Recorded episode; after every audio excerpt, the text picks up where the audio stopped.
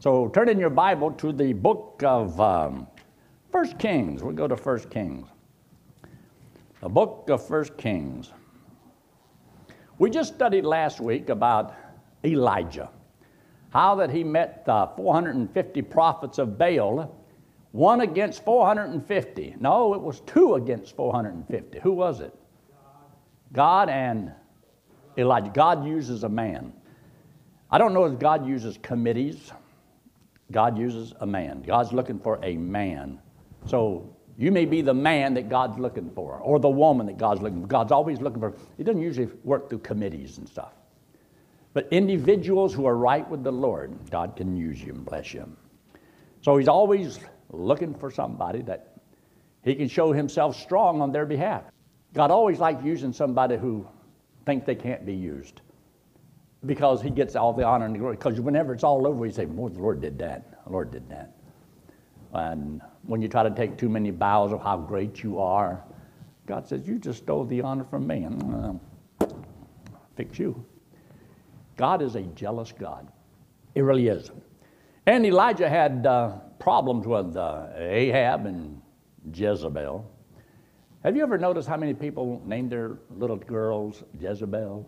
somebody told me last week they knew of somebody that was named Jezebel. But Ahab was a, a bad man, and he was the king of Israel. Already had been split, you know. And uh, he marries this woman, and uh, she's not Jewish.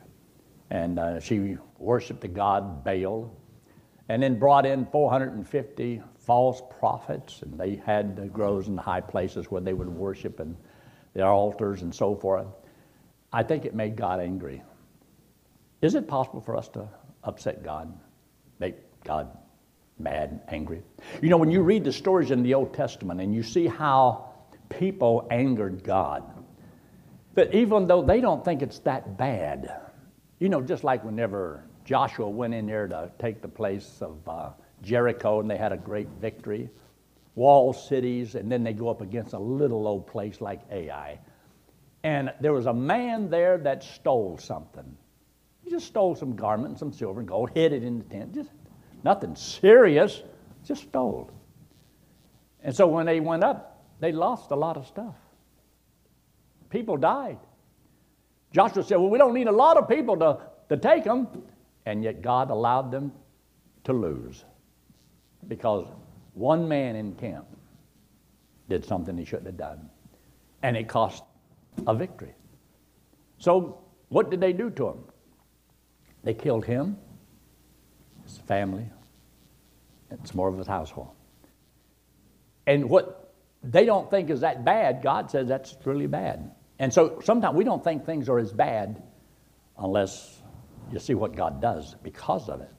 Ooh, that must have been pretty bad. Have you ever done something against mom and dad and you didn't think it was that bad and they almost kill you? I almost got killed just because I gave him a dirty look one time. I just looked at my dad strange. That's not a wise thing to do. It wasn't that bad. Oh, I've gotten whooped for a lot of things that I didn't think I didn't deserve that. You know, I come to the conclusion I didn't deserve any spankings I ever got. I was such a good kid.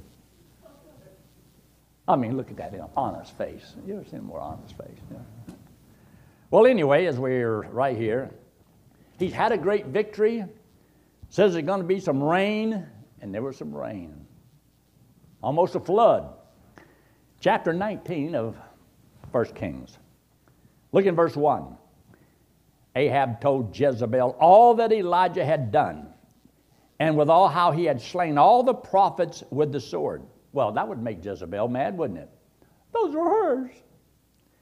Then Jezebel sent a messenger unto Elijah, saying, Go, let the gods do to me, and more also, if I make not thy life as the life of one of them, by tomorrow about this time, I'm to kill Elijah. So here's Jezebel. No, wait, wait, wait. God just gave Elijah a great victory. Great victory. 450 of them were slain. He won. But sometimes your defeat comes right after a great victory. But his was because of depression. You ever get depressed? There's a lot of people who have depression. Teenagers are depressed. People want to commit suicide. all kinds of things that can happen to you. So discouraged. But you see, his problem was he thought, I'm the only one. Poor, poor Israel. I'm the only one left. Well, he wasn't the only one, but that's what he thought in his own mind. Now, this woman threatened to kill him. Well, he asked to die. He said, That's God, why don't you just take my life? Well, if you'd have stayed here, maybe Jezebel would have. it's kind of like I told the kids at camp. I walked into this room one day, and there was my friend hanging from the ceiling with a rope tied around his wrist. I said, What are you doing? He said, I'm committing suicide. I said, Why didn't you put it around your neck? Well, I couldn't breathe. So some people are, you know, I want to die, I don't want to die. Yeah, I do it, don't I don't. And I told McKim, I don't want to die. I want to live. I enjoy living. living is so much better for me. I just get a kick out of it. But anyway, he ran and ran. So in verse 3, and when he saw that, he arose and went for his life and came to Beersheba, which belongeth to Judah, and left his servant there. But he himself went a day's journey into the wilderness, came and sat down under a juniper tree, and he requested for himself, Lord, I got a request. Well, what's your request? I, I want to die. And he says, It is enough. Now, O Lord, take away my life, for I am not better than my father. I am no better. I ought to, you ought to just take my life. He's already had a great victory, and God did it. He prayed for rain, rain came. At his prayer, it hadn't rained in over three years. You would think, well, man, this guy's got it together. This is really a truly godly, spiritual minded man. But you know, the Bible describes these people as men of like passion. They're just like us. Aren't there days when you are on cloud nine and then you can go down so fast? And so you may be spiritually minded today and carnally minded tomorrow. Now, it's not the way God wants, but it does happen. So, you know, when you read these stories, just feel, here's, here's somebody just like me. You know what this man needed? Uh, this man needed a, a sidekick. You see, he doesn't feel like, you know, I have paid my dues, my time is up, I done filled my quota, it's time for me to check out of here. But see, God wasn't through with him yet because he needed to train somebody and prepare somebody to take his place. So God was going to do that. So he makes this statement here in verse 5 And he, as he lay and slept under a juniper tree, behold, then an angel touched him and said unto him, Arise and eat. And he looked, and behold, there was a cake baking on the coals and a cruse of water at his head. And he did eat and drink and laid him down again. You know, sometimes the way when you don't feel good and things are just not right, if you go to sleep, time passes. But you wake up with the same problem. It didn't go away. Sometimes people run from things by getting involved in doing something else so they don't have to think about it. And sometimes just going to sleep, you hope you'll wake up and it'll be a new world. And it's the same old world. And it didn't help at all. Oh, you may feel a little bit better, but sometimes the problem just doesn't go away just because you take a nap. It makes time pass faster. So he says here in verse 7 And the angel of the Lord came again the second time, touched him, and said, Arise and eat, because the journey is too great for thee. In other words, God had a job for him to do, something more to do. And so he says here in verse 8, And he arose and did eat and drink, and went in the strength of that meat 40 days and 40 nights unto Horeb, the mount of God. Now, how would you like to eat a meal that's good for 40 days and 40 nights? I have never had that happen. I've had enough to last me one day. The next day, I want to eat again. Have you ever ate so much as, man, I don't need to eat for a week? And in about four or five hours, man, you're ready to ramsack the whole refrigerator. I've done that. I've gone out when Betty will get something to eat, and then by the time I get home, walk in the house, put down the stuff, open the refrigerator and see what we got and do it and not even be hungry. It's just a habit. But isn't eating a wonderful habit? Don't you like it? That's one of the greatest inventions that God's ever made eating. Mm, I love it. But anyway, God had something for him to do. But he wanted the Lord to take his life. So he says in the last part of verse 10, I, even I only am left, and they seek my life to take it away. I'm the only one left, and they want to kill me.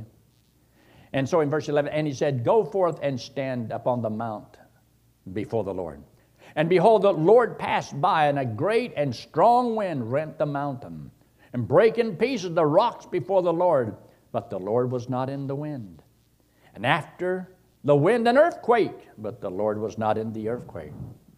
And after the earthquake, a fire, but the Lord was not in the fire. And after the fire, a still small voice. Sometimes we're looking for some earth shattering thing to lead and to guide us, to tell us what to do. Speak to me. and sometimes it's just a quiet, still voice of something that you read in the Word of God that kind of says, This is what you ought to do. And the Holy Spirit leads and guides you. And sometimes it's not always the most exciting, adventuresome thing, but that quiet type of courage that you need day by day. You know, not the shooting star, not that flaming, but just that quiet courage that you need day by day to face the problems you got. So, anyway, he says here in verse 13, and it was so when Elijah heard it that he wrapped his face in his mantle went out and stood in the entering in of the cave. So here's a man of God living in a cave. He was a caveman. But he, he wasn't a Neanderthal or a Cro-Magnon, a Heidelberg man, Pithecanthropus erectus man, or the Australopithecine man. Uh, he was just a man living in a cave. And he notice what he says here. A voice that came to him, and it says, what doest thou here, Elijah? What are you doing here? What are you doing? Do you know who you are? Do you know where you are? Do you know what you're supposed to be doing? Sometimes God has to slap us back into reality. And so he says in verse 14, and he says, I have been very jealous for the Lord God of hosts. I am so jealous for the Lord because the children of Israel have forsaken thy covenant thrown down thine altars, slain thy prophets with the sword, and I, even I only, am left, and they seek my life to take it away. Why shouldn't I be discouraged? Why shouldn't I want to just die? But he wouldn't take his life. He wanted God to do it for him. He just wanted to check out of here. Now, if you're in a place like that, somebody's after you and you're living in a cave and haven't ate for 40 days and 40 nights, you might be a little on the discouraged side, huh? You ever been down and out? Didn't have anything? Well, read the Bible.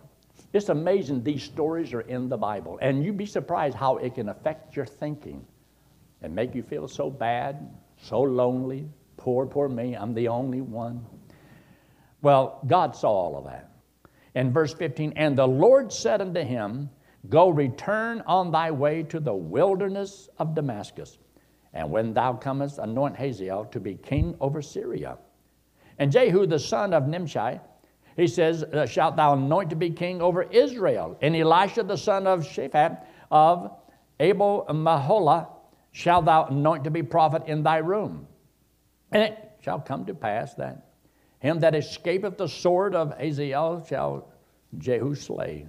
And him that escapeth from the sword of Jehu shall Elisha slay. Now look at verse 18, very important. Yet I have left me 7,000 in Israel, all the knees which have not bowed unto Baal, and every mouth which hath not kissed him. So he said, Look, the best is yet to come. Now, how many miracles did God use to work through Elijah? Seven miracles. Number of perfection, seven miracles. You know what he needed? He needed a sidekick.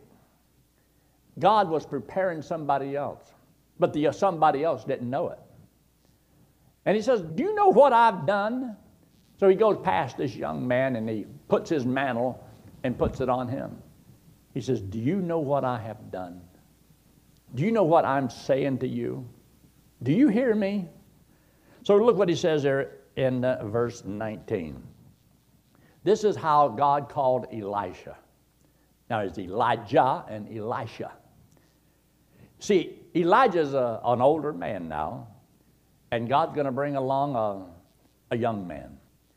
So in verse 19, and so he departed thence and found Elisha, the son of Shaphat, who was plowing with twelve yoke of oxen before him. And he with the twelve. And Elijah passed by him and cast his mantle upon him. And he left the oxen and ran after Elijah and says, Let me, I pray thee, kiss my father and my mother, and then I will follow thee. Evidently, Elijah understood why he did that. In other words, he was passing the mantle from him to Elisha. So God had somebody that he was supposed to anoint. Because you see back there in verse 16, verse 16, where the last part of verse 16, and Elisha the son of Shaphat, he said, of the Abel uh, Meholah, shall thou anoint to be prophet in thy room, in, in your stead. In other words, I want you to go and get him, and he's going to take your place. So God is going to prepare somebody. See, when God had Moses, well, he was also preparing Joshua. So whenever Moses died, God said, As I was with Moses, I will be with you. And as I was with this one, I will be with you. And as I am with Elijah, I will be with Elisha. So it's interesting that he says here in verse 21 And he returned back from him and took a yoke of oxen, slew it, and they sat down and they all ate. But he knew what that meant. So here's a man that's out there minding his own business in the field plowing. And a man of God walks by and puts his mantle on him. He said, Let me go kiss my mom and daddy, say goodbye to them. So he takes one of those oxen and kills it, you know, yoke of oxen, killed everybody ate. I guess I'll have a big party. Do you know, it might have been some great encouragement to the older man of God to have somebody else he's got to train. And so he went with him and everywhere he went. And later on, there's a, a story that he didn't want Elijah to get out of his sight because they found out that he was going to be taken up in a chariot of fire. That he's going to just, you know, go up in the sky. And so he says, you got to watch him and see him when he goes up and get a double portion. He said, if you see that happen, you get a double portion. So Elisha did see that happen. And Elijah kept telling him, You stay here. He says, I will not. He went to another city, You stay here. I will not. Elisha says, You're not getting out of my sight. Because not only what he did, he wanted to do more.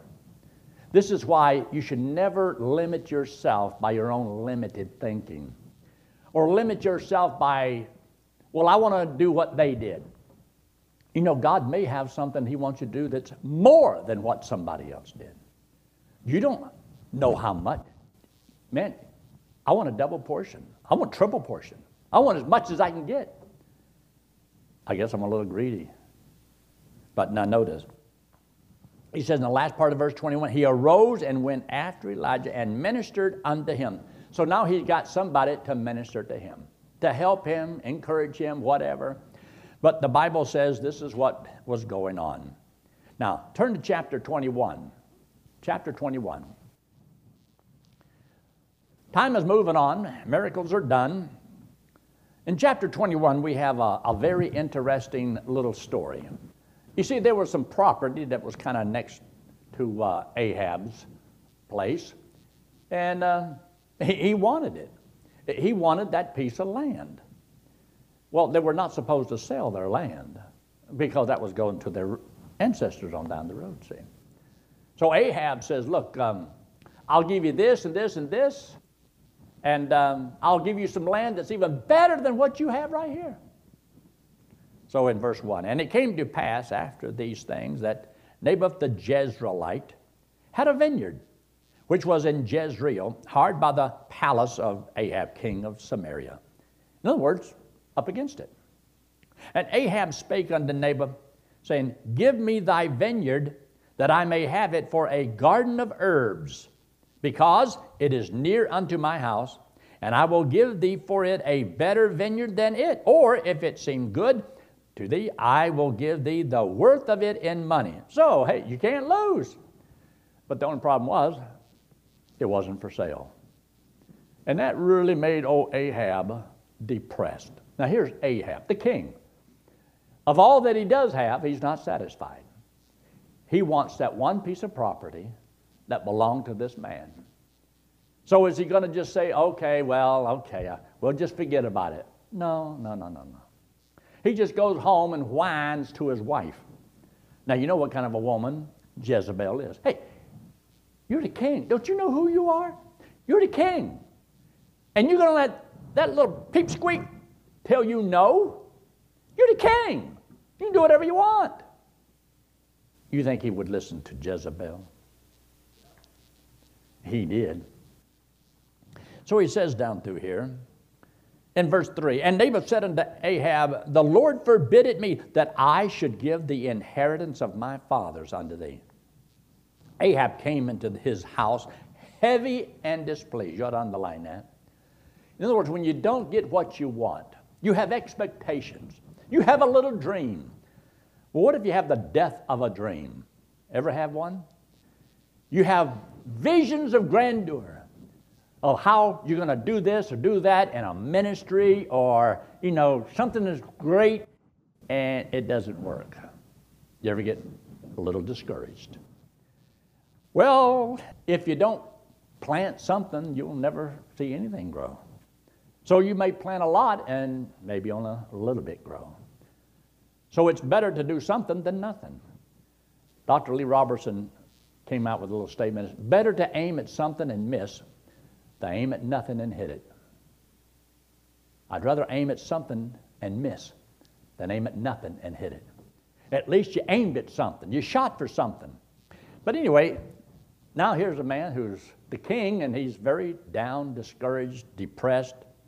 He says, Because the word which Naboth the Jezreelite had spoken to him, for he had said, I will not give thee the inheritance of my fathers. And he laid him down upon his bed and whined, or turned away his face, and would not eat any bread. You talking about depressed. Oh, I'm not going to eat. I didn't get my way.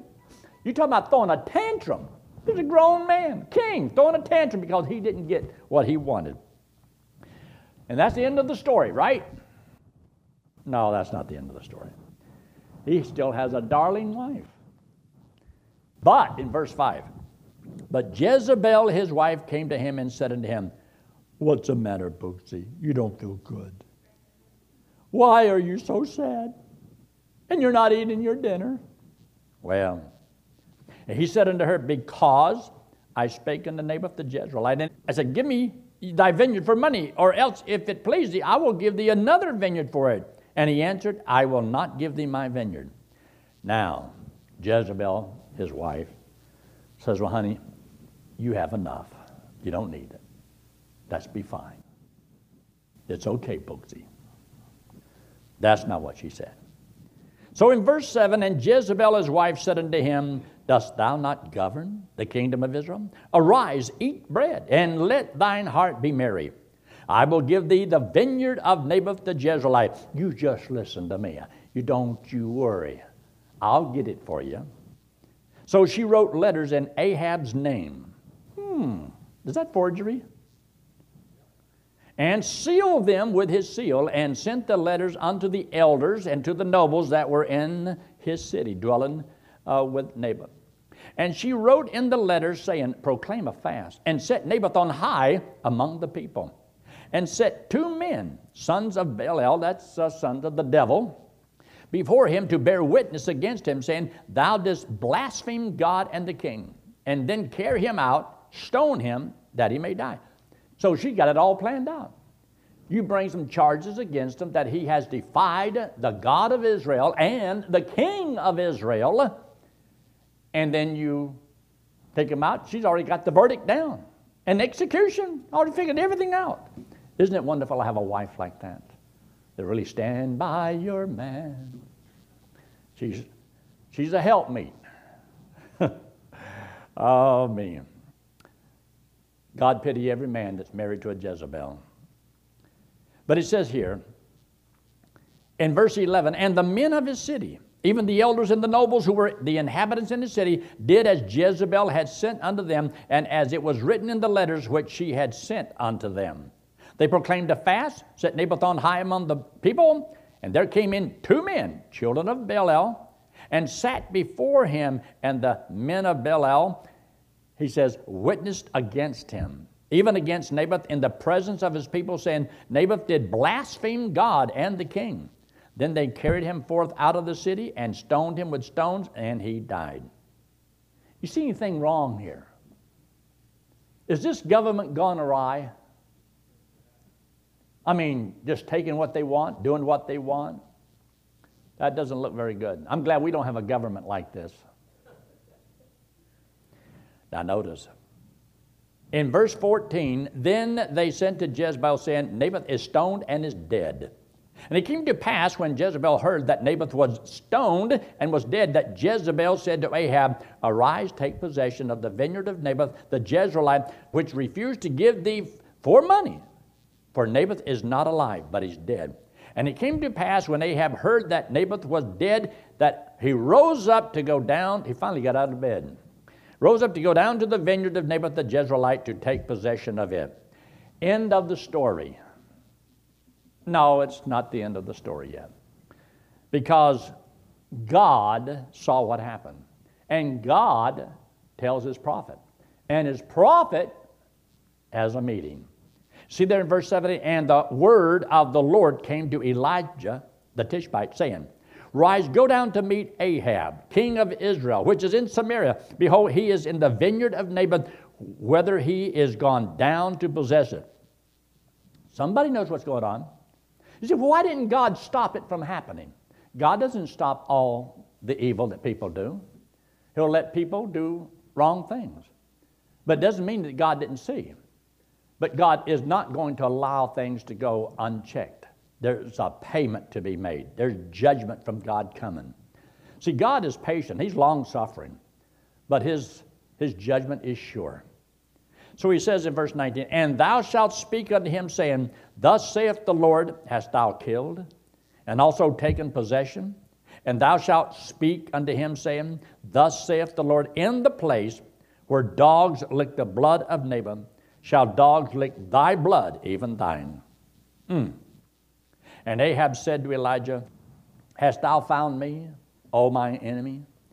And he answered, I have found thee, because thou hast sold thyself to work evil in the sight of the Lord. You sold yourself to work evil. And if you sell yourself, there's something you're going to lose. You're giving up something. And there's judgment. There's judgment. And then he says in verse 21 And behold, I will bring evil upon thee, and will take away thy posterity, and will cut off from Ahab him that wets against the wall. That's all the men of his lineage. In verse 22, and will make thine house like the house of Jeroboam, the son of Nebat, and like the house of Baasha, the son of Ahijah, and for the provocation wherewith, now get this, thou hast provoked me to anger and made Israel to sin. See, God sees. God sees all the stuff that goes on. And God gets angry. I believe that what we're doing in America makes God angry. And He will hold His anger for a while. And He may want to take us out of here before He judges America. But that's not a guarantee. We don't know when the Lord's coming back. I wouldn't mind if it came today or tomorrow. But like I told the kids at camp, I enjoy living so much that there's so much I want to do for the Lord. I want to try to accomplish as much as I can, as long as I can. Because I know that every day I spend is one day less I've got. You ever think that way? We're getting closer to the end. So he says here in verse 23 and of Jezebel also spake the Lord, saying, The dogs shall eat Jezebel by the wall of Jezreel. Him that dieth of Ahab in the city, the dogs shall eat, and him that dieth in the field shall the fowls of the air eat. And there was none like unto Ahab, which did sell himself to work wickedness in the sight of the Lord, whom Jezebel his wife stirred up. In other words, he stirred him up to do the things that he did. But did God still hold Ahab responsible for what he did? he was the king. He ought to have known that his wife was evil and that she was going to do wrong because something has to happen to Naboth, and she saw to it.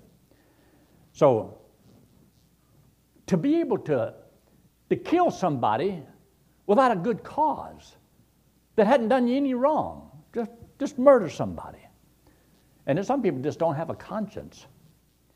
But anyway, God says that He's going to, to judge this.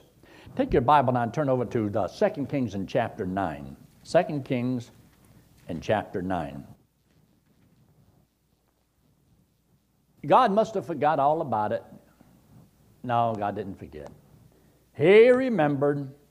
So look there in verse 30.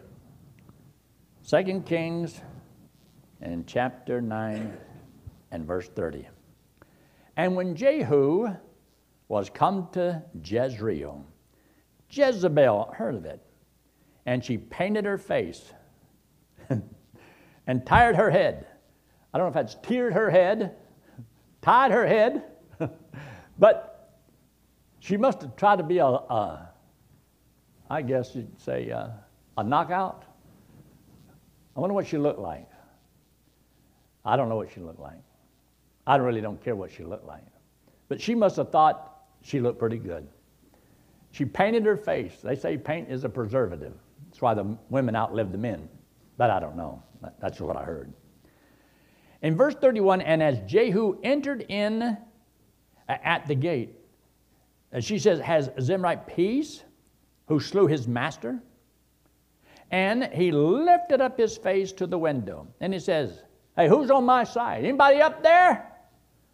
And a couple of the eunuchs, they looked out. Two or three eunuchs. Verse 33 And he said, Throw her down. So they threw her down. And some of her blood was sprinkled on the wall and on the horses, and he strove her underfoot. And when he was come in, he did eat and drink, and says, Go see now this cursed woman, and bury her, for she is a king's daughter. And they went to bury her, and they found no more of her than the skull and the feet and the palms of her hand. That's all that was left. Now, wasn't there a prophecy made a little earlier that she was going to um, die in the very same spot and be blood in the very same spot and the dogs would come and eat her up? Must have been a terrible way to die. But God sees down the road. See, a lot of times we don't, we don't think of the consequences of our negligence. And God says there's a price to pay. You cannot just do whatever you want to do and think it doesn't matter. If God caused, he, he could see what everything went on, like got binoculars focusing in on you. I saw that, I saw that, I saw that. Boy, you're going to pay for that. And God gets angry. It means if if He made you do it, why should God get angry with what you did if He made you do it? God didn't make you do things. You can't blame, well, whatever the will of God is, you must have been the will of God. No, everything's not the will of God. It's not the will of God that you walk in rebellion, that you sin against God, or you sin against anybody else. That's not the will of God. God didn't make you do that. You're making decisions as you go. And you may make a lot of decisions and some of those decisions will be wise, and some of those decisions will be foolish. But there's consequences to our rebellion. So, can you be rebellious as a child of God? Yeah.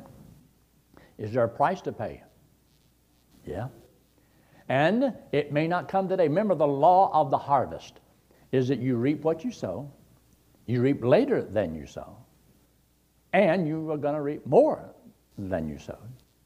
So you sow one little corn and you can get a whole stalk with several ears on that corn. And, and look how many kernels of corn you got now, all from just one. So you plant one seed and look what you get later. You get the same thing. So when you sow anger and bitterness and hatred, did you know you can reap what you sow? If you sow peace and joy and love, you sow that, then you can reap that. And so sometimes you see, you may reap some bad things from bad people, but does God see that? And God can deal with that. That's why vengeance is mine, saith the Lord. And God can move and get things corrected. So there is a price to pay, and uh, a man cannot live as he please and get away with it. So these stories are in the Bible. Let us see, you know, God is real and alive. And in the New Testament, he tells us all these things about you reap what you sow and about the chastening hand of God. God chastens every son whom he receiveth. Every son whom he receiveth. He'll chasten you. So it doesn't matter what everybody else believes and agrees with. This, you've got to learn how to stand for that which is right between you and God. Some people are only as strong as whoever their last ones they talk to. So keep that in mind.